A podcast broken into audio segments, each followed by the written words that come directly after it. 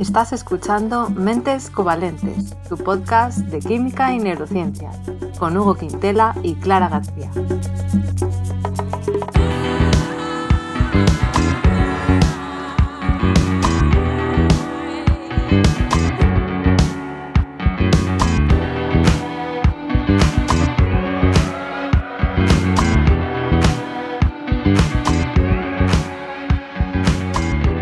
Bienvenidos al episodio 22, en el que vamos a hablar del litio y del trastorno bipolar.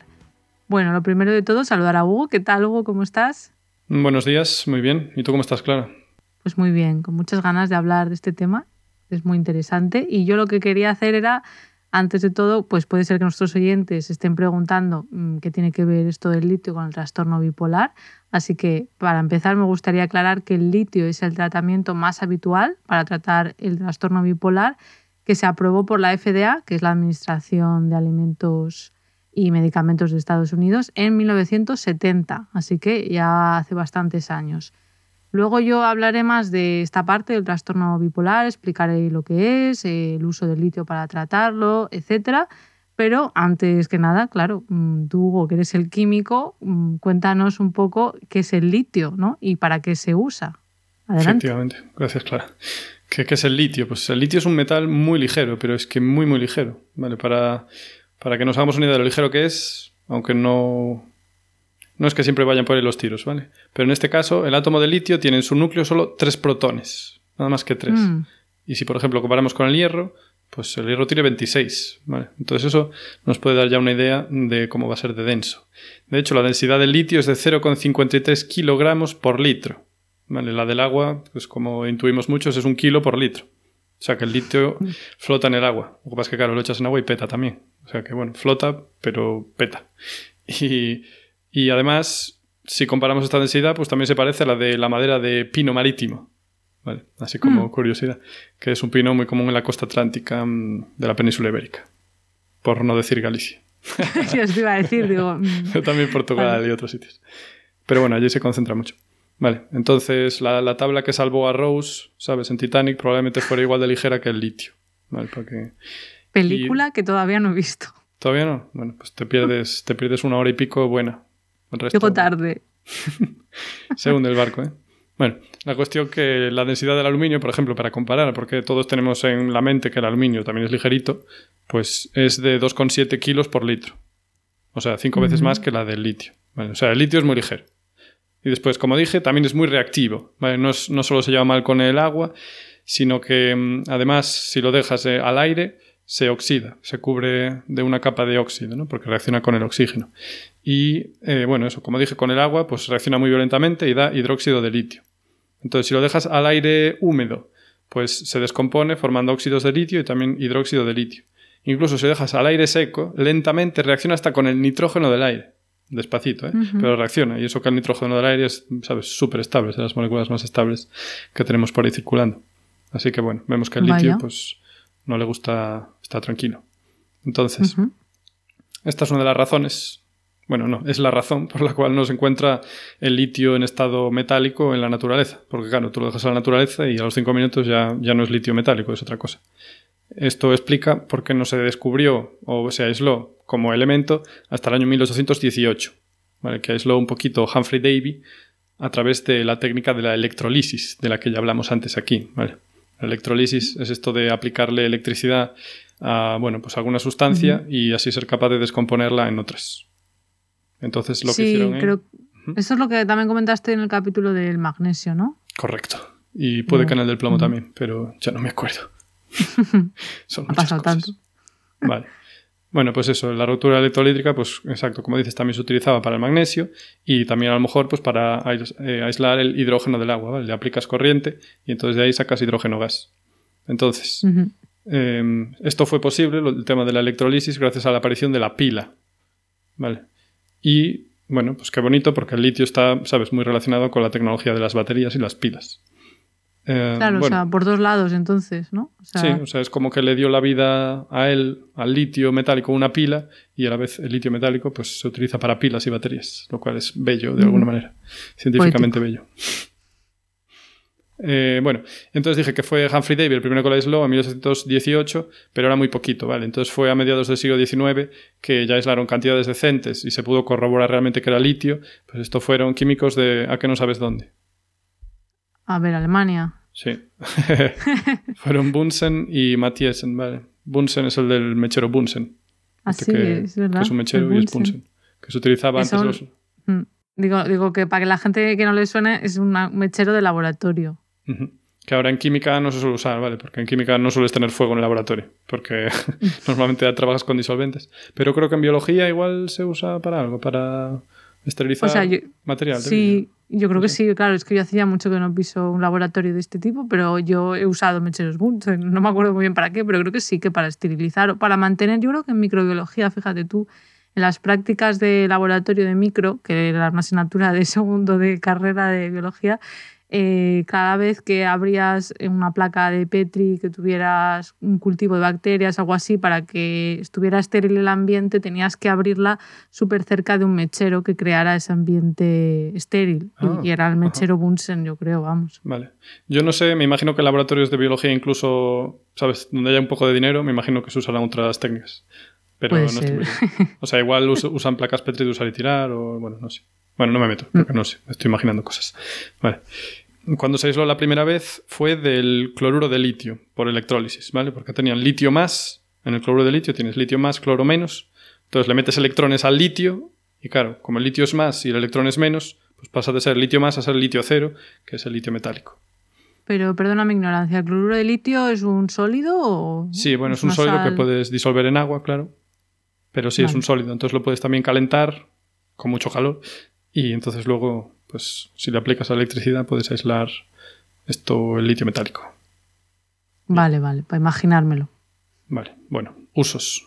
Ah, bueno, antes de usos incluso decir que es un metal así como la mantequilla de blando, que lo puedes cortar con un cuchillo. ¿Ah, sí? y da mucho juguito. A ver, yo nunca traté el litio que yo recuerde metálico, pero por ejemplo traté el sodio metálico y da mucho juguito de, ¿sabes? De manipularlo un poco, cortarlo y no sé qué. Es como mantequilla dura, ¿sabes? Mantequilla fría, pero mantequilla. Mola. Qué guay. Lo malo es que es más peligroso, claro. La mantequilla, a ver, tiene ciertos peligros, pero tampoco tantos. Bueno, entonces, eso, usos del litio. Pues un uso muy típico del litio, pues el tema de las baterías, ¿vale? Mm. Entonces, ¿de ¿qué es esto? En realidad, ¿qué es una pila? Porque, claro, mucho hablamos de las pilas, pero ¿qué es una pila? ¿Quién inventó la pila? Pues eh, el señor Volta. Esto lo dijimos por lo menos en el magnesio y es posible que también en el plomo. Vale. Y de hecho, yo especulo, porque no lo leí en ningún sitio, pero imagino que la pila se llama pila porque era una pila de cosas, la primera pila. O sea, Volta apiló ¿Tú unas crees? láminas metálicas y las conectó con unos paños o con algo humedecido con cloruro de sodio. Entonces, ¿sabes? Los puso así como en fila y luego unió el extremo superior con el inferior, bueno, con un cable y bueno, como era una pila de movidas, pues la llamó pila. Pero eso es en español, perdón, ¿eh? Pero sí, no, no, pero en inglés es pile también, por ejemplo. Ah, sí, y se bueno, Volta era italiano, así que me imagino que en italiano Ah, será pila vale. también. La pila. la pila. Y No bueno, sé. en portugués creo que la pila es, es eh, bueno. Algo no, parecido. No, creo que es algo sexual, pero lo vamos a dejar. Ah, uff. Bien. La cuestión que esto, que la, primera pila, la pila de Volta, se inventó en 1799 o 1800, dependiendo de la fuente. Pero bueno, igual fue en noviembre, o perdón, en diciembre. Y entonces, claro, estaba ahí al margen. Vale. Entonces, eh, la primera pila, la pila de Volta, pues estaba utilizando con unas láminas de zinc y otras láminas de plata o de otros metales como cobre, dependiendo también de la fuente.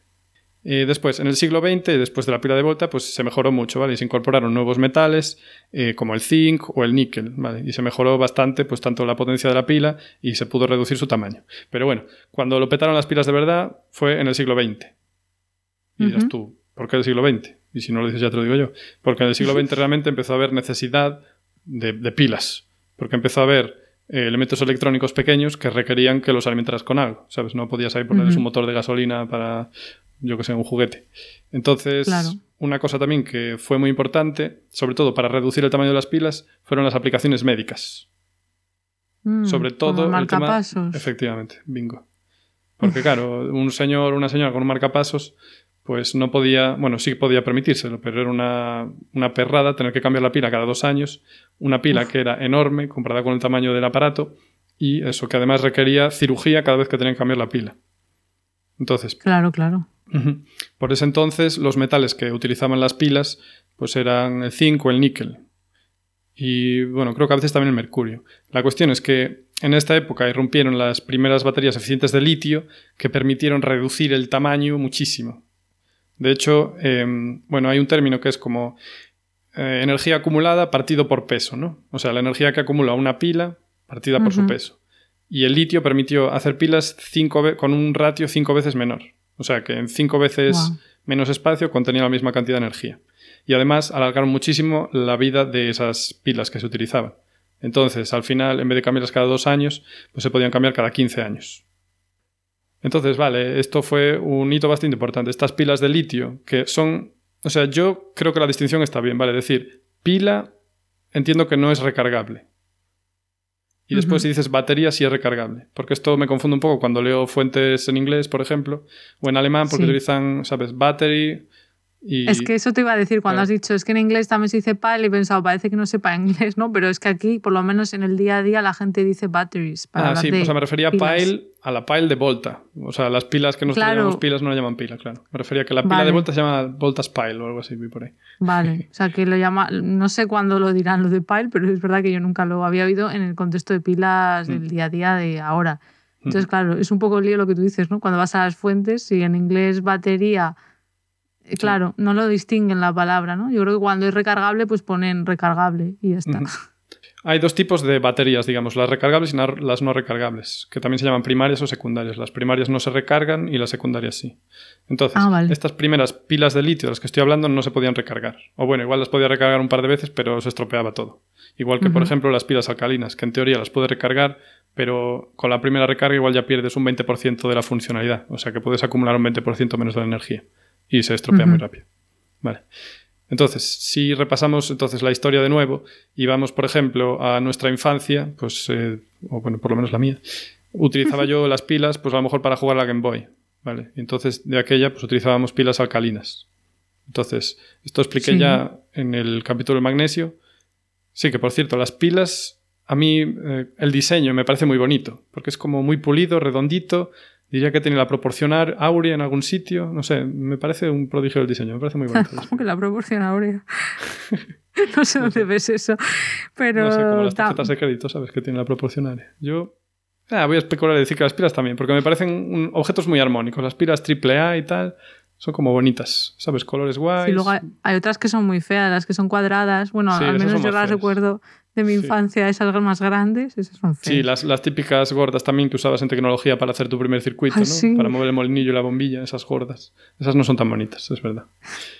en fin, la cuestión. Que mm, eh, ya explicamos un poco en el capítulo del magnesio qué es una pila. Mm, voy a hacer un pequeño repaso y solo voy a nombrar pues, lo que tienen las pilas en general, ¿no?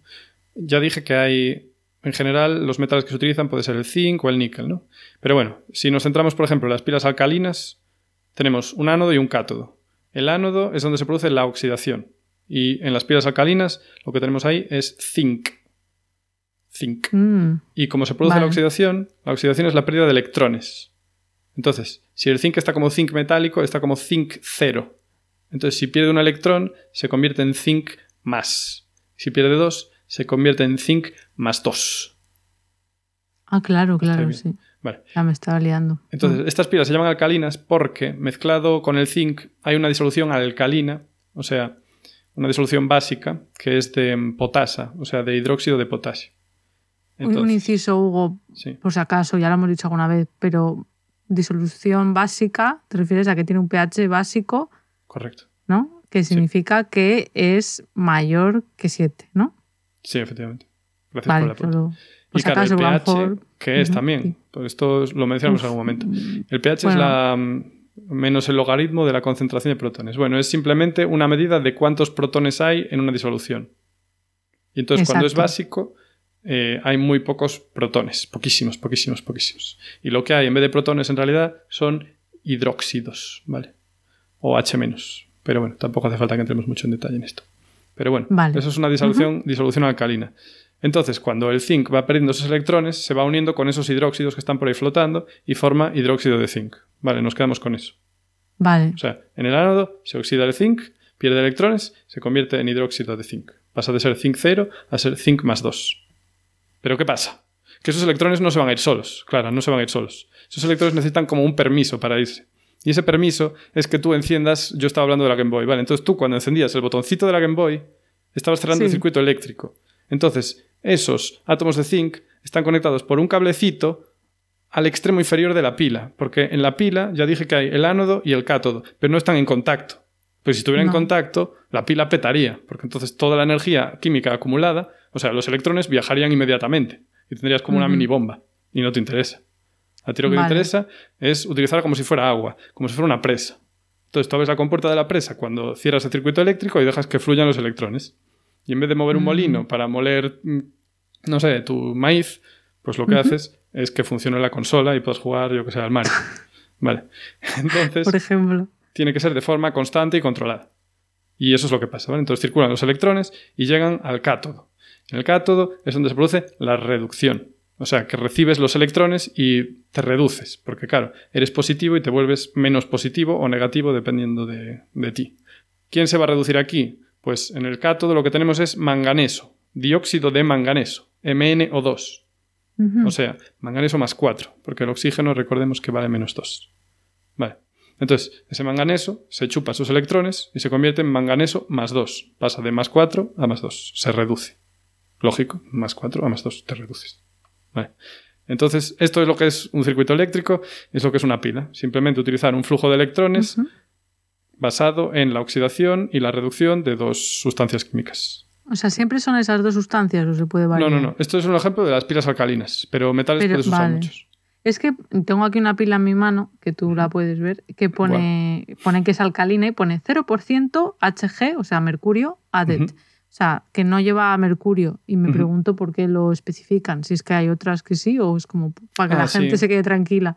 Bueno, las de mercurio suelen ser las de botón también, que compiten Las de con las de litio. mm.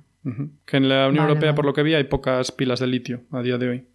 Pero ¿Ah, yo sí? creo que Ah, muchas vale. pilas de botón son de mercurio. Las de mercurio también te ofrecen más, eh, más carga eléctrica, digamos, por, eh, por peso. Por eso cunden para relojes y cosas así, ¿sabes? Porque necesitas menos espacio y puedes dar la misma cantidad de energía. Por eso Claro. nos usan alcalinas. Es que esto es un atraso. O sea, yo veo mi pila, quiero decir, es una ventaja tener esto, Sí, pero realmente todo lo que ocupa. eh, claro. Sí, claro, depende para lo que la quieras. Claro, a ver. Pero si para reloj de pulsera no te da. Eso, eso lo veo. bien. Entonces, eh, oye, las pilas alcalinas muy bien, muy bonitas. Eh, claro, ya estás haciendo todo es un atraso. ¿Qué pasa? Que no se pueden recargar. O como dije antes, bueno, puedes forzarlo, pero un par de veces y se escachuflan, por no decir otra cosa. Ahí es cuando entran ya lo que son las baterías, lo que podemos llamar pilas recargables. Y obviamente me voy a centrar en las de litio. ¿Sí? ¿Algún comentario más sobre las pilas que tienes? en Es que estoy sacando aquí la, la pila. Tengo una batería recargable para mi ratón. Ah, muy bien. en vez de tener una pila normal y mm, bueno, que últimamente ya tarda menos, o sea, dura menos. Sí. Y estoy mirando a ver qué pone y pone nickel metal hydrate. Con Ah, hidruro, entonces. Vale. hidruro de, de, Hidruro de níquel. de níquel. de-. O sea que esto no es de las que vas a hablar. Tú vas a hablar de las de litio, porque, Sí. claro, el, programa va sobre litio, claro. Es que, claro, Centrémonos a en el litio. Vale, vale, continúa. Ya no, ya no hago más incisos. Volviendo a la Game Boy, yo creo que también tenía de hidruro de níquel. eh, de níquel, dijiste. Sí, ¿no?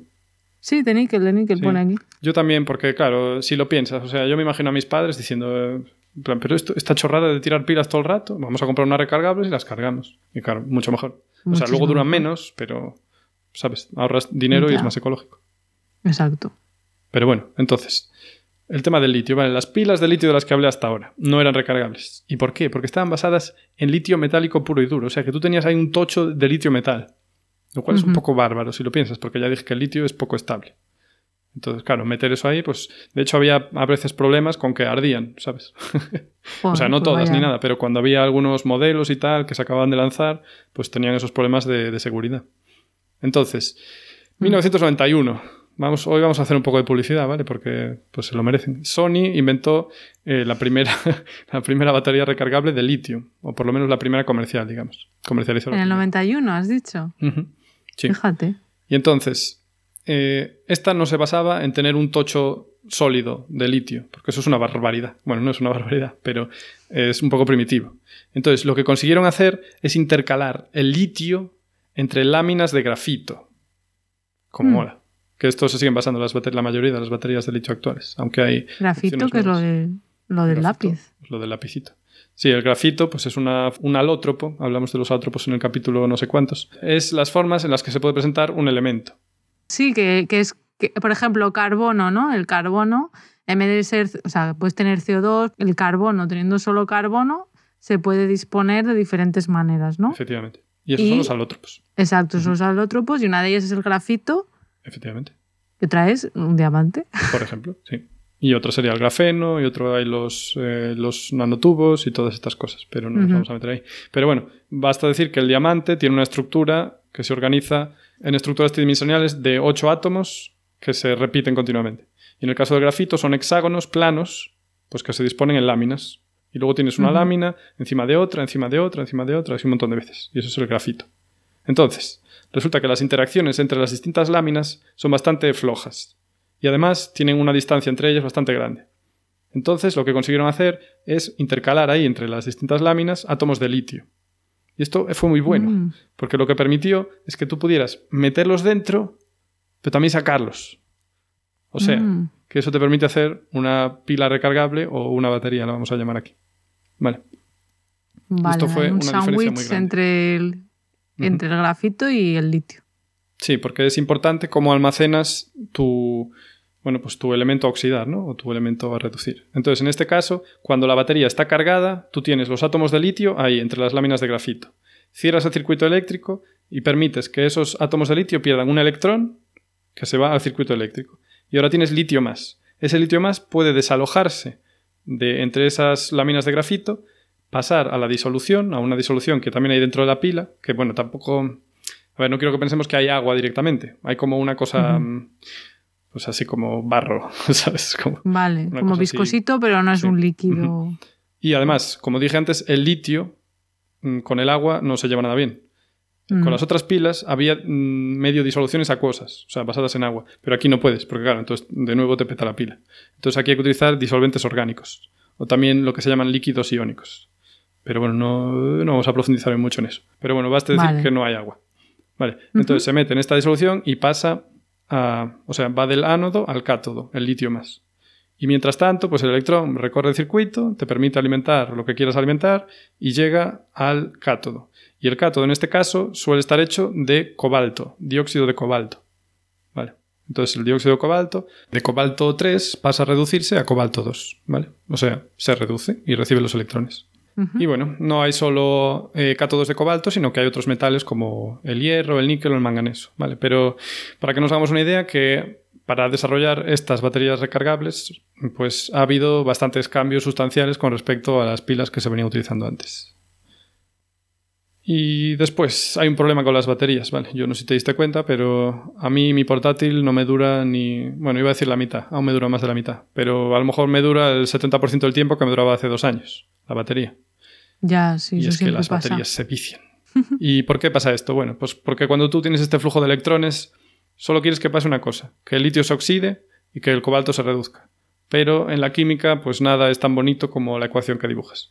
Entonces hay reacciones indeseadas y a lo mejor el grafito poco a poco se va descomponiendo, el cobalto, que debería quedarse siempre pegadito en el cátodo, se va desprendiendo y pasa a la disolución y luego se deposita en otros sitios y con esto poco a poco el movimiento del litio ya no, no es el que era antes. Por lo tanto, no puedes tener tanto litio como tenías al principio entre esas láminas de grafito, entonces no puedes cargar tu batería también como lo hacías antes.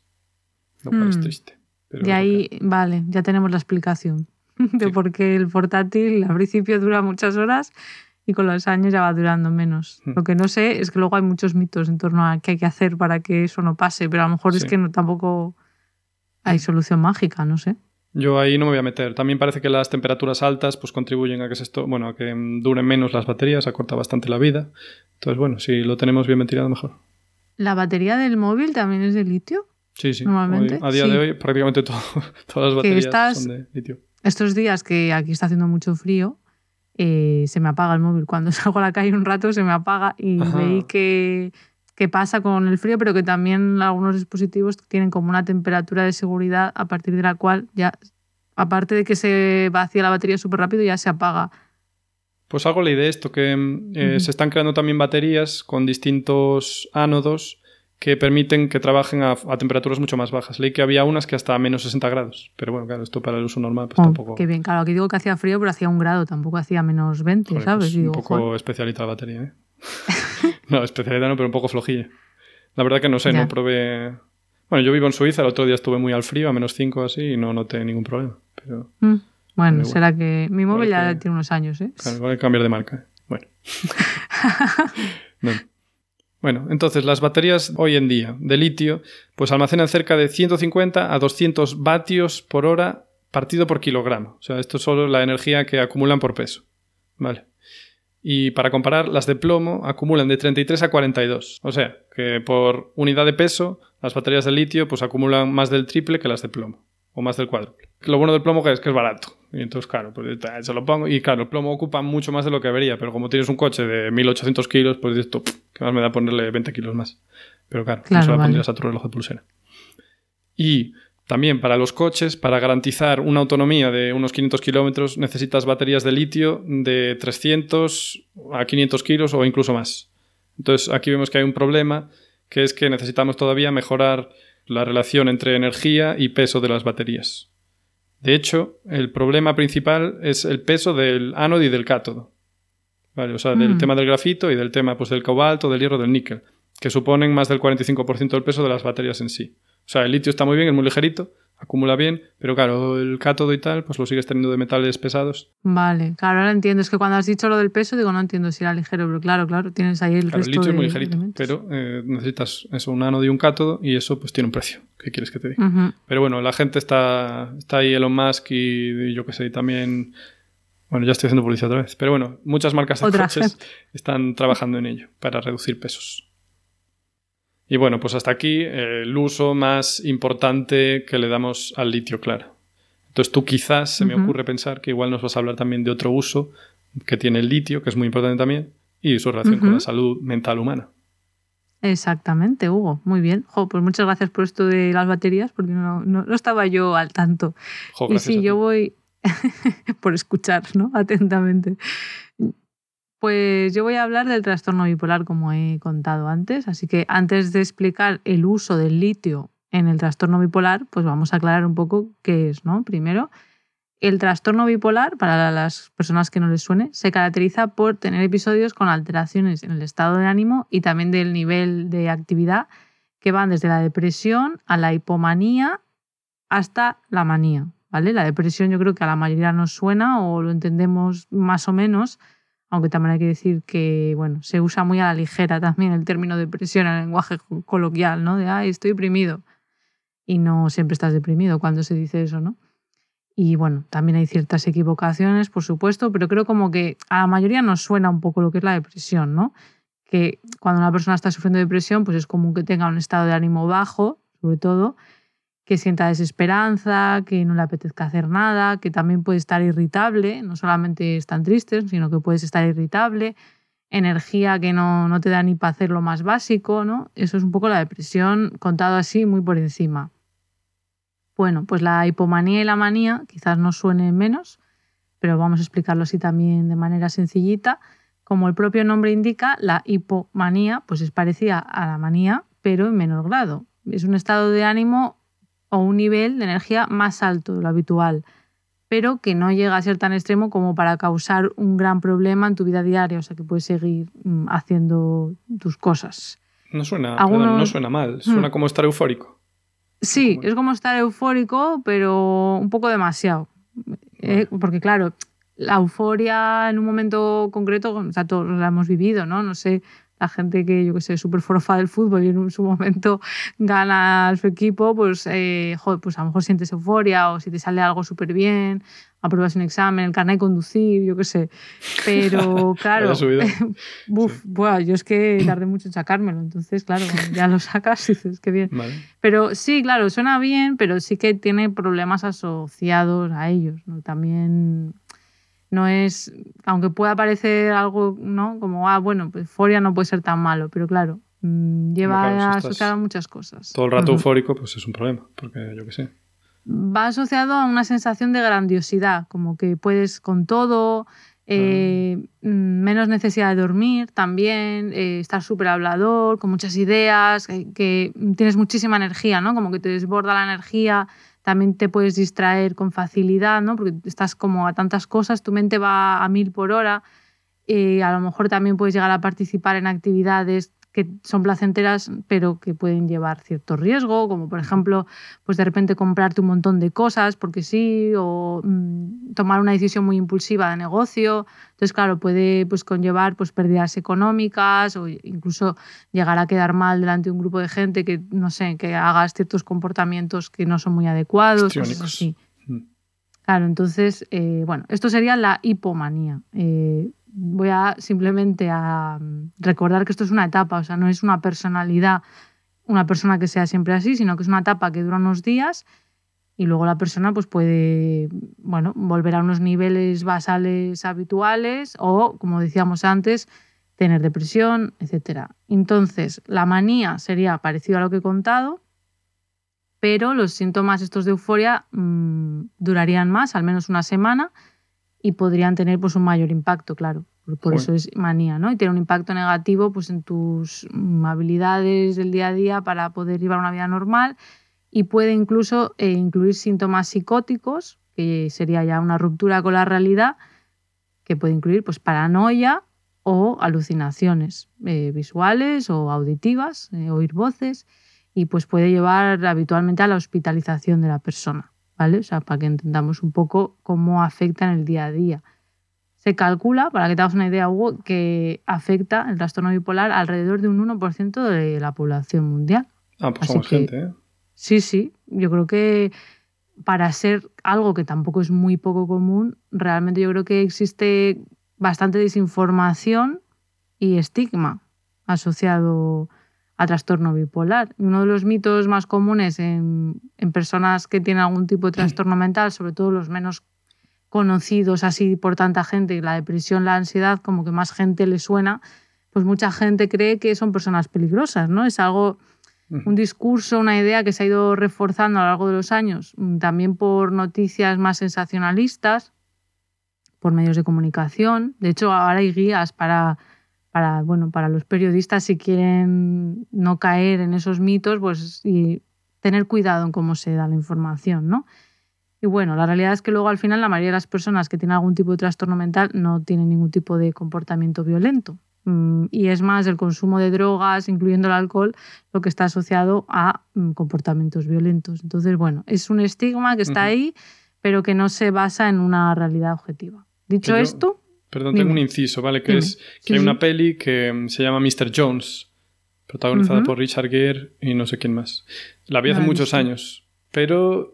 A ver, yo era joven, pero a mí me gustó bastante. Lo que pasa es que miré la nota ahora y tenía un 5,9 nada más. pero si alguien ¿en está interesado... En, en Film Affinity o... Eh, no, creo que en IMDB, pero Ah, yo suelo vale. siempre Bueno, mirar Film Affinity, pero no, hoy no, hoy no tocó. ¿Y te gustó? Sí, yo creo que la vi con 17 o así, o sea, ya hace como... No Ya. quiero ni pensar cuánto. Pero sí, me pareció muy interesante y entonces veías que... mm, O sea, Richard Gere tenía esto, ¿no? El síndrome, el trastorno bipolar se llama. Trastorno. Sí, trastorno bipolar. Y entonces veías pues que tenía momentos de subidones absolutos, que era, pues, sabes, como muy encantador, como que no callaba la boca. Por ejemplo, había una escena que estaba en un concierto de la ópera y se emocionaba tanto que se levantaba y empezaba él a dirigir la orquesta y lo sacaban de allí. Y Wow. luego veías cómo, bueno, pues ten- él tenía un, no sé si era un psicólogo o un psiquiatra que, bueno, pues que lo trataba. Y Ujú. a lo mejor ves en otros momentos cómo le da un bajón muy grande, una depresión muy grande, y entonces ves cómo está, pues eso, en la mierda. Entonces ves cómo lo va tratando el psicólogo este. Y Ajá. no sé, o sea, que me parece ayuda un poco a entenderlo, ¿no? esto. ¿Mm? Ujú. Ayuda a entenderlo, entonces, sí. Yo creo que es lo lo que que pasa es que ahora, cuenta. claro, digo esto y tengo miedo que la peli igual no sea fiel a lo que es la realidad, pero bueno. Claro, bueno, no lo gustó, sab- yo no no la he sé. visto y pero ¿cómo has dicho que se llama? Mr. Jones. Mr. Jones, vale. Bueno, pues si alguien la quiere ver, que nos deje sus comentarios si le ha gustado, si no, etcétera. Pues está bien, ¿no? También que la cultura popular, cinematográfica, en las series, también se muestren estas realidades, porque si no, al final llegamos a la edad adulta y nos dicen según qué cosa y no tenemos ni idea de lo que es, ¿no? Si no conoces a nadie, que te lo cuente, porque a, veces también la gente no lo quiere contar, porque como precisamente hay estigma, eh, pues no, no se cuenta, ¿no? Entonces, pues al final vivimos un poco en la ignorancia, lo cual hace mucho daño. Gracias a Richard Gere, ya ves. Pues O sea, mira, ahora Richard tenemos más información, me refiero. a los directores y guionistas de la película, porque Richard Gere. Pero bueno, oye, si está bien que una cara famosa, ¿no? Pues oye, como pasó en su día con la otra peli, ¿cómo se llama? La que. La de Beautiful Mind, ¿no? Yo todavía no la he visto, creo. ¿De qué va? No sé, yo tampoco. Eh, bueno, va de un matemático que tenía. Ah, una mente esquizofrenia. maravillosa, disculpa, vale, vale. Sí, Sí, sí, perdón, que la he dicho en inglés. que yo no Siempre me sabía el nombre mismo. en inglés. Bueno, pues eh, gracias por el, apunte cinematográfico. Y lo que iba a decir es que, bueno, ahora ya que he un poquito así de eso, lo que es el trastorno bipolar, iba a hablar del litio, porque claro, yo he dicho que iba a hablar algo del litio, pues vamos a ver, ¿no? ¿Qué tiene que ver? Bueno, pues eso, hoy el día el litio se usa como tratamiento habitual para el trastorno bipolar y se considera uno de los medicamentos más eficaces en psiquiatría. Así como hay otros que, bueno, que pueden funcionar más o menos, que bueno, que no, hay- no está tan claro, el litio parece que bastante bien. No, seguramente no a todo el mundo le va igual de bien, pero vamos, bastante establecido. ¿Cómo se llegó ahí? Pues es bastante curioso ¿eh? el descubrimiento. El descubrimiento lo hizo un psiquiatra australiano llamado John Cate hace unos 70 años, o sea que hace bastante ya. Y lo hizo sin ningún tipo de super acceso a tecnología avanzada, con medios súper rudimentarios y simples, con lo que tenía en aquella época, después de la Segunda Guerra Mundial, esto fue. Él se encontraba en ese momento trabajando como psiquiatra en un hospital con personas que tenían algún problema, algún trastorno mental, cerca de Melbourne, en Australia, y ahí empezó, pues él se le ocurrió que recolectar muestras de orina podía ser buena idea de pacientes que tuvieran depresión, manía, esquizofrenia. Sí, él pensó que a lo mejor ahí podía intentar entender si había algún compuesto en esa orina que correlacionara con los síntomas. Bueno, bien. Bueno, oye, ahí él buscando ideas, ¿no? Pero claro, no tenía nada con lo que realizar análisis químicos, entonces, bueno, pues tenía que hacerlo un poco eso de manera rudimentaria y lo que hacía era inyectar la orina a cobayas Jesús. y iba aumentando la dosis de esa orina en las cobayas hasta que morían, ¿vale? Para ver cómo de tóxica era o no. Y lo que vio es que la orina de las personas que tenían trastorno bipolar era especialmente letal para los animales. O sea, entiendo que a menos concentraciones ya era letal, supongo Ostras, vaya procedimiento más loco, ¿eh? Sí, claro, hombre, hoy en día esto seguramente, pues no sé, no sé si pasaría un... Es que inyectar ¿Cómo se orina me parece, no sé, bastante loco. Ya, me refería, ¿cómo se llama? Lo que tienes que, al comité ético tienes que pasar cuando se hacen experimentos, ¿no? Pues tienes que, bueno, intentar mm, el menor sufrimiento animal, etcétera. Pero bueno, pues supongo que en aquella época, con lo que tenía, pues mira, tiró para adelante y sí, iba haciendo eso. Entonces, bueno, vio eso, ¿no? Algo curioso, que las personas con trastorno bipolar, pues su orina era más letal. Así que, bueno, se puso a investigar y, bueno, pues investigó los componentes de la orina mm, que podían ser tóxicos, la urea y el ácido úrico.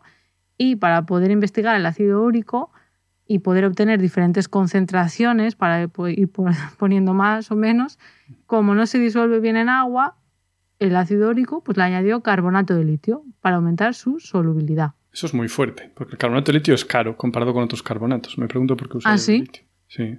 Pues no sé, a lo mejor en Australia no estaba tan caro, no sé. No lo sé, pero tú como químico tiene sentido lo de que para aumentar la solubilidad le, añ- le añadiera eso. Eh, ¿De qué me dijiste? ¿Del ácido úrico?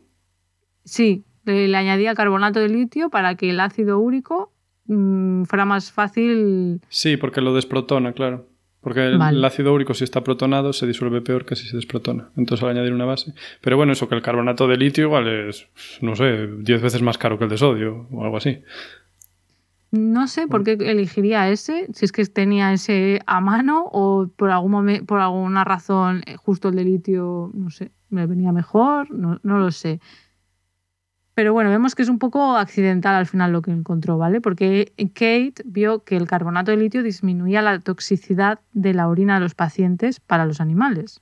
O sea que ahí vio algo. Y luego encima vio que las cobayas a las que les había inyectado simplemente la solución de carbonato de litio a secas, o sea, sin el ácido úrico ni nada, para como a modo control, ¿no? En, en los experimentos siempre hay que tener un control para ver que estás haciendo todo bien. Pues esas cobayas a las que les había puesto eso estaban más tranquilas. más tranquilitas, menos, bueno, menos agresivas, ¿no?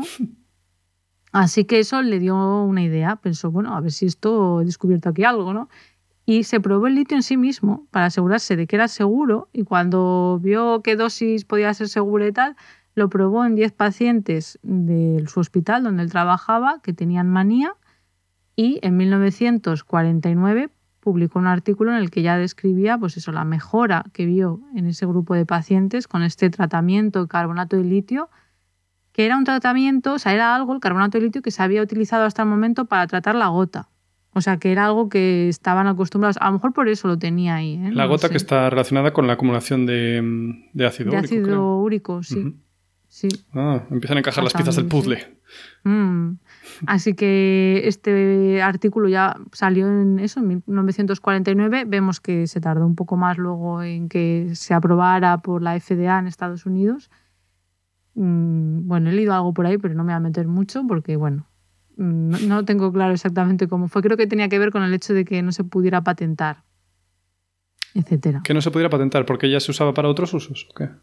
Pero Algo así, es que lo he leído muy de pasada eso. pero bueno. Y nada, vamos a hablar un poquito ahora del posible mecanismo de acción del litio, ¿no? Porque podemos decir, bueno, entonces, ¿qué, qué pasa, no? Estas personas mm, tienen una reducción, creo que él llegó a proponer eso, que las personas con trastorno bipolar tuvieran, pues eso, una deficiencia de litio. Pero claro, tampoco esto, esto no es tan fácil, ¿eh? Pues si te pongo esto, entonces es que te faltaba. Ay, perdón, y una mm. cosa, apuntar que estamos todo el rato hablando de litio y claro, que nadie piense que estamos hablando de litio elemento, ¿sabes? Que se está comiendo la gente el litio metálico ahí. O sea, ya dijiste bien que era el carbonato, pero... Sí, es verdad que para abreviar digo luego litio, pero y se suele decir litio, pero es, carbonato de litio, ¿no? Sí. Que, que claro, que decirlo de la deficiencia es como decir que te duele la cabeza y te tomas una aspirina que es ácido, ¿cómo es? Acetil salicílico. Y, un dolor de cabeza no es que esté causado por una deficiencia en ácido acetil salicílico. Entonces, bueno, para que eso, que no es tan fácil. Y bueno, pues ha investigado, pero la realidad es que a día de hoy se sigue sin conocer el papel fisiológico del litio y su mecanismo de acción no se conoce bien. Pero bueno, sin entrar en mucho detalle, sí que hay algunas propuestas de cómo se cree que podría quizás funcionar, porque funciona. Y vamos a ver algunas. Algunas que se proponen son que la acción del litio podría deberse a la reducción del inositol en el cerebro, ¿vale? Que eso llevaría a una disminución en la respuesta de la adrenalina y la noradrenalina. Eso es una hipótesis. Otra propuesta es que el litio reduciría las respuestas de las neuronas a los neurotransmisores, ¿vale? Esas moléculas químicas que, que sirven para que las, las neuronas se comuniquen entre sí debido a un efecto inhibitorio que tendría en algunas proteínas que son necesarias para que esos canales iónicos que permiten el paso de eso de iones en las neuronas se abran. Esa es otra cosa que se ha propuesto. Vaya follo. sí, la verdad es que hay, hipótesis y que hay estudios y cosas ¿no? que, lo fundamentan, pero bueno, hay más. Eh, otra que se dice es que podría estimular la liberación de serotonina en el hipocampo, y por último, la última que he leído yo es que al ser un catión podría actuar de manera similar al, al potasio y al sodio, que son dos iones que son fundamentales, los hemos nombrado alguna vez, en la transmisión del impulso nervioso a las neuronas. El potencial de acción pues, eh, depende de esos iones, de sodio y potasio, y yo que sé, a lo mejor el litio pues ahí interfiere, pues se hace pasar por ellos, no lo sé. Que, es interesante, ¿no? Pero... Mm. Claro, ¿cómo será? claro, el litio es que es como el hermanito del sodio, ¿sabes? Pero es más pequeñito y tal. Eh, claro, la tabla periódica eh, está cerca, ¿no? Podría funcionar como, como si fuera sodio, pero como pero si es más eficiente, eso quiere decir que hay más, ¿sabes? más transmisión del impulso y no menos. Eso no tendría sentido. No sé. Es que es muy complicado. Al final mm, podrían ser tantas cosas que... Que el cerebrito al final es que claro, imagínate, cuando hablamos en su día de, en el episodio del café, ¿no? Hablamos de la adenosina y la cafeína y cómo la cafeína tiene una estructura molecular parecida a la adenosina y se une a los mismos receptores, pero no se parece lo suficiente como para hacer su acción, para ejercer la acción. Entonces es un antagonista. Entonces, claro, el hecho de que algo se parezca a algo, pues puede ser que lo imite o puede ser que haga el efecto contrario. Eh, no lo sé. Y por último, mm, ya he mencionado un poco lo que se sabe del litio muy por encima, Pero quería hablar un poquito de neuroimagen porque es lo que yo hice durante mi doctorado, ¿no? Ya estaba riendo para casa. Eso, yo, yo barro para casa. Así que, bueno, vemos, hemos visto que es súper importante diagnosticar el trastorno bipolar porque, hijo, si tenemos algo que parece que funciona para la mayoría de las personas y les estabiliza, al final tienes menos episodios ¿no? y recaídas, pues genial, pero entonces tienes que saber que alguien tiene trastorno bipolar. Y claro, uno de los problemas que dificulta el diagnóstico, como ocurre con otros trastornos mentales, no es el único, es que, claro, se realiza de acuerdo a lo que el paciente te relata y te explica lo que siente, ¿no? Pero no hay ninguna prueba, ningún test médico, ningún biomarcador robusto que te diga, tienes esto, seguro. No hay un análisis de sangre, una prueba de imagen, no. Entonces, bueno, se está investigando, existen diferentes grupos de investigación que se dedican a esto, a intentar con técnicas de neuroimagen, como la resonancia magnética, ver si hay algunas alteraciones en el cerebro de las personas que tienen trastorno bipolar que puedan ayudar a ese diagnóstico, ¿vale? ¿Y qué tenemos? La resonancia, sí, bueno, ahora te digo, pero tampoco lo, tengo muy claro. La resonancia lo comentamos en el episodio 1, creo que fue cuando yo hablé de, lo que es la neurociencia y diferentes ramas y tú hablaste de la química, pues ahí mencionamos, ¿no? Pero bueno, Hace un año. encima, fíjate, casi, al casi, ¿no? Sí, salimos en marzo, creo. Pero igual la grabación fue exactamente hace un año. Eso sería Puede ser, porque empezamos a grabar un poco antes. Ay, Dios mío. Perdón contigo. Fíjate, ¿eh? Lo que ha llovido. Habrá que hacer un aniversario de, del año. ¿Qué pensaremos? Dejadnos vuestras sugerencias de qué podemos, cómo podemos celebrarlo. Pues nada, iba a decir que la resonancia es esa máquina que habremos visto alguna vez en los hospitales, que te puedes hacer una resonancia de una rodilla o te puedes hacer una resonancia del de cerebro, ¿no? Y nos permite ver la estructura de, del cerebro, que es como una foto, también se puede ver la microestructura, se puede ver muchas cosas. Bueno, pues lo que se ha visto así, muy a grandes rasgos, es que las estructuras subcorticales, es decir, en vez de las que están en la superficie, que es la corteza cerebral, las que están enterradas, suelen tener un menor volumen en personas con trastorno bipolar. Y luego también se han visto algunas regiones de la corteza, de la superficie, que tienen menor grosor hmm. y, y, más cosas. ¿eh? También se ha visto sustancia blanca que hay menor integridad, pero claro, es pronto para tener una herramienta para diagnosticar. Esto es descriptivo, pero no te permitiría a, día de hoy decirle a alguien, vale, sí, efectivamente, su resonancia magnética muestra que usted tiene trastorno bipolar. Pero esto, ¿esto sería así de nacimiento o a lo mejor te está pasando de un año para otro también? Claro, eso, eso no lo sé. No, no he leído tanto, o sea, sí que he leído que podría ser como que va aumentando o sea, como que tú tienes una fase, a lo mejor, creo, ¿eh? A lo mejor me equivoco, pero he entendido como que puede ser que al principio tengas pocos síntomas y luego vayas a más o alguna alteración en el cerebro, mm, pero no lo tengo claro porque al final qué va antes es difícil saberlo. ¿no? Como el Alzheimer un poco también. A ver, claro, en el Alzheimer realmente sí que hay una neurodegeneración, ahí hay muerte neuronal y Mm, y se ven alteraciones en, la actividad del cerebro años antes de que ya haya síntomas claros. Pero mm, trastorno bipolar no lo tengo claro. Pero sí que he visto que hay, bueno, desde 2012 existe un grupo de trabajo que se llama el Enigma, Enigma Bipolar Disorder Working Group, que trabajan de manera colaborativa grupos de investigación de diferentes países, de 20 países del mundo, uniendo clínicos, neurocientíficos, genetistas, bioingenieros. Entonces están todos unidos, ¿no? Trabajando en grupo para intentar entender todo mejor. O sea que yo creo que tampoco es que esté muy claro a día de hoy, pero se está investigando sobre ello y ojalá algún día pues se pueda mejorar, ¿no? El diagnóstico. ¿Y tanto? Mm, no lo sé. Y bueno, ya para terminar mi parte, como siempre, ante cualquier duda o sospecha, si alguno por lo que habéis oído sospecháis que vosotros o alguien que conozcáis mm, puede tener esto, o conocéis a alguien con este trastorno bipolar pero no sabéis mucho y queréis saber más, pues eh, tenemos una página web de la Confederación de Salud Mental de España, que ahí hay guías de diferentes temas, de depresión, ansiedad, de trastorno bipolar también, y la página web es consaludmental.org. ¿Vale? Con, consaludmental.org. Digo España porque nosotros somos de España, pero bueno, seguramente y la información vale para todos, así para tener una idea general, ¿no?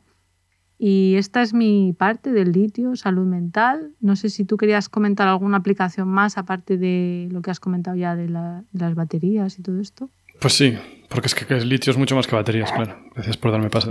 No, a ver, solo eh, yo voy a barrer un poco para casa también. Y es que el litio también se utiliza mucho en química orgánica, en síntesis orgánica. Mm, se utiliza para crear los organolíticos. Ah, me suena eso de algo, no sé qué. Pues que mola. Eh, la cuestión que el otro día habíamos hablado de los reactivos de Grignard cuando hablamos del magnesio. Y los organolíticos, pues son incluso. O sea, son más reactivos que los reactivos de Grignard. O sea, lo petan más. Entonces habíamos dicho que los de Grignard valían para conectar átomos de carbono, que en principio estaban así como que estaban tranquilos, pero los conseguías activar haciéndolos reaccionar con magnesio. Bueno, pues aquí es más o menos lo mismo. Tú activas mm. esas sustancias con litio metálico, lo pones en disolución, consigues que reaccionen juntos y después puedes acoplar ese carbono que activaste, porque ahora está unido al litio, ahora está muy activo y está deseando reaccionar. Tanto es así que tienes que mantener estos compuestos a temperaturas muy bajas. Mm. Hablamos muchas veces de menos 78 grados e incluso a veces menos 100 grados centígrados. Porque si no, reaccionan con cualquier cosa. Porque tú esto lo tienes en un disolvente y lo tienes muy frío. Si lo dejas calentar, acaba reaccionando con el disolvente y también tienes que mantenerlo siempre bajo gases inertes. Porque si esto entra en contacto con agua o oxígeno, pues abur. Entonces, bueno, pues es muy útil porque permite eso, reaccionar átomos de carbono que en principio no iban a reaccionar con nadie, te permite juntarlos pues a grupos cetona, grupos éster, etcétera, etcétera. No voy a entrar mucho en detalle en eso. o sea, que parecido al final a lo que contaste el otro día. ¿eh? Parecido, pero más potente. Es mucho más, más potente. aún, ¿eh? Y eso, son de hecho muy peligrosos. Yo mismo una vez tuve un fueguecillo en el laboratorio por eh, trabajar con butil litio, pero todo salió bien y fue una experiencia interesante. pero bueno, no siempre es divertido. De hecho, murió, creo que en la Universidad de California, murió un chico con terbutil litio, que es mucho más reactivo aún porque bueno, transferió una cantidad muy grande de un bote a otro y algo salió mal, luego no gestionaron bien cómo apagar el fuego y el pobre pues, eh, pues falleció. Y bueno, pues el terbutilitio, por ejemplo, arde espontáneamente al aire. Tú lo dejas ahí y arde, porque es así. Entonces esto siempre hay que entonces, claro, es que no me lo imagino. Si no puedes estar en contacto con el aire, ¿cómo, cómo trabajas pues con lo tienes que mantener en botes cerrados a través de un septum. Mantiene siempre un flujo de gas inerte, que sea nitrógeno o argón. Un septum es... Em, pues digamos como una tapa que puedes perforar con una aguja, pero que es, digamos, ah, impermeable al aire exterior. Ah, vale, vale. Entonces meterías pues tu agujita o una cánula y entonces con presión de gas inerte puedes transferirlo a, pues, a tu reacción. Ah, o sea, lo sacas de ahí, pero no está nunca en contacto con el aire normal, vale. Eso, y mm, las reacciones que haces, pues siempre están eso, a temperaturas muy bajas, menos... Hombre, a veces puedes trabajar en algunos casos a 0 grados, pero en general suele ser a menos 78 o por ahí. Claro, pero a menos 78 está el, tubo, o sea, que lo guardas en el, como en el, los congeladores estos que hay en los laboratorios, ¿no? Sí. Pero tú luego estás a temperatura normal o también tienes que ir a una cámara de frío de esas. No, no, o sea, tú pones, tú tienes tu frasquito para la reacción, lo conectas, pues, o con una cánula, lo conectas a ese bote donde está el, material que quieres mm. usar, o también puedes simplemente, dependiendo de la cantidad, puedes coger una jeringuilla, ¿no? metes la, aguja dentro de ese bote de pues butilitio y lo vas sacando hasta la cantidad que quieres y luego ya lo vas transfiriendo. Pero es verdad que esa jeringa que estás sacando pues se va a ir calentando, claro. El líquido estará frío, pero se va a calentar. Tienes que hacerlo de prisita, vamos, no te puedes estar ahí. Hombre, depende. Luego hay otras reacciones que tienes que ir despacio porque si lo añades muy rápido pues da reacciones que no, sabes, que no mm. deseas, porque o se puede añadir más de una vez, un follón. Pero bueno, ahora estoy hablando de ello y me da un poco de nostalgia porque era, bueno, era un poco bonito, la verdad. Poner ahí el hielo seco para que esté todo frío. Ah, el hielo seco. Oh, es verdad, ahora me estoy acordando yo también de esas cosas. Bueno, esto es muy rutinario en síntesis orgánica. O sea, no tiene por qué pasar, pero muchas veces lo haces a lo mejor todos los días, porque te haces, bueno, todos los días. Pero bueno, depende de lo que Sí, o sea, que es algo común usar el, litio para todo esto. Eso, en investigación en industria, pues se intentan evitar estas reacciones porque aparte de ser peligrosas, es muy caro mantener volúmenes grandes a temperaturas tan bajas. Entonces siempre se intentan buscar alternativas. Vale, bueno, pues esto fue barrer para casa. Y luego, barriendo menos para casa, pues también tenemos que compuestos de litio, como el carbonato de litio, que mencionaste tú, también se utiliza para, como fundente, para rebajar el punto de fusión del, eh, bueno, de la alúmina, para producir aluminio. Esto lo mencionamos un poquito también en el tema del magnesio. Es verdad que hablaste, me acuerdo con el magnesio, hablaste del aluminio porque lo comparaste, porque se parecían un poco, ¿no? Pero ya no me acuerdo qué dijiste de, Pues que para hacer el aluminio tú tienes que coger alúmina, que es el óxido de aluminio, lo tienes que calentar a saco hasta fundirlo y luego ahí le ah, aplicas el flujo de electrones para hacer la electrólisis y sacar de ahí el aluminio y separarlo del óxido. O sea, bueno, Eso es lo que contaste de que hacía falta mucha energía, como todo Galicia o no sé qué. Toda Galicia de energía. No, no me acuerdo cuáles eran los números, pero bueno, un porcentaje, a lo mejor era el 1% de la electricidad de España o algo así, era para fabricar aluminio allí en esa, en esa planta. Qué fuerte. Y bueno, la cuestión que bajando tú añades sales de litio, entonces consigues que el punto de fusión sea mucho más bajo. Entonces a lo mejor en vez de calentar a 2000 grados, pues calientas a 1000. Pues eso que te ahorras, ¿sabes? Hombre, pues sí. mucha pasta. Normalmente se utilizan compuestos de flúor, pero también se utilizan de litio, que además genera residuos menos tóxicos. Eh, también se utiliza como fundente el óxido de litio para la industria del vidrio y la cerámica, así para que nos quedemos ah. con ello en, la mentecilla. Y después que se utiliza en aleaciones de aluminio para aligerar el peso pues, de los metales, generalmente en la industria aeroespacial, como por ejemplo en aviones de Airbus o también creo que en transbordadores espaciales, y pues también en los fuegos artificiales para darle color rojo. Ah, sí, ah, no sabía. Qué bonito. ¿Le da el pues, colorcillo rojo? Le da color rojo, sí, porque depende de lo que uses, ¿no? Si utilizas compuestos de cobre, sales de cobre, pues te sale azul, si usas de litio te sale rojo. Ya un día ah. hablaremos de esto oh. con más calma. Creo que igual un día hablamos de algún compuesto que daba color blanco, el fósforo, supongo. O sea, al arder es la llama de, ¿sabes? La llama ah, vale. Pues ya, hombre, hablamos del fósforo rojo, del fósforo blanco. A lo mejor también. mencionamos que se usaba. No deberíamos mencionar tanto capítulos antiguos porque ya no estoy seguro. De no nos acordamos. Hay que volver a escucharlos. ¿eh? Sí, no estamos haciendo los deberes ahí. Bueno, estos son así otros usos y me voy a quedar ahí. Muy bien, bueno, pues súper interesante. Yo creo que todos hemos aprendido algo sobre el litio hoy, ¿no? Yo creo. Sí, Muy bien. Que Richard Gere lo pues tomaba en Mr. Jones, esperemos. Habrá que ver la película, a ver, a ver si nos gusta. Sí, es verdad, es verdad, como reto, ¿no? En plan, ¿tomaba, tomaba compuestos de litio, sí o no? A ver qué tal lo hacen en la película. Pues bueno, hasta aquí el episodio de hoy. Como siempre, las notas con todas las referencias están en nuestra web de Podcastidae, la red de podcast a la que pertenecemos. La página es podcastidae.com. Ahí podéis encontrar todo, pero bueno, también desde vuestro reproductor favorito de podcast nos podéis seguir, suscribiros, darle a me gusta, dejarnos comentarios y luego si nos queréis seguir por las novedades y las fotillos que hacemos cuando grabamos, pues nos podéis seguir en redes. En Twitter estamos como arroba, cobalmentes y en Instagram y Facebook somos Mentes Covalentes. Hasta la próxima. Hasta luego.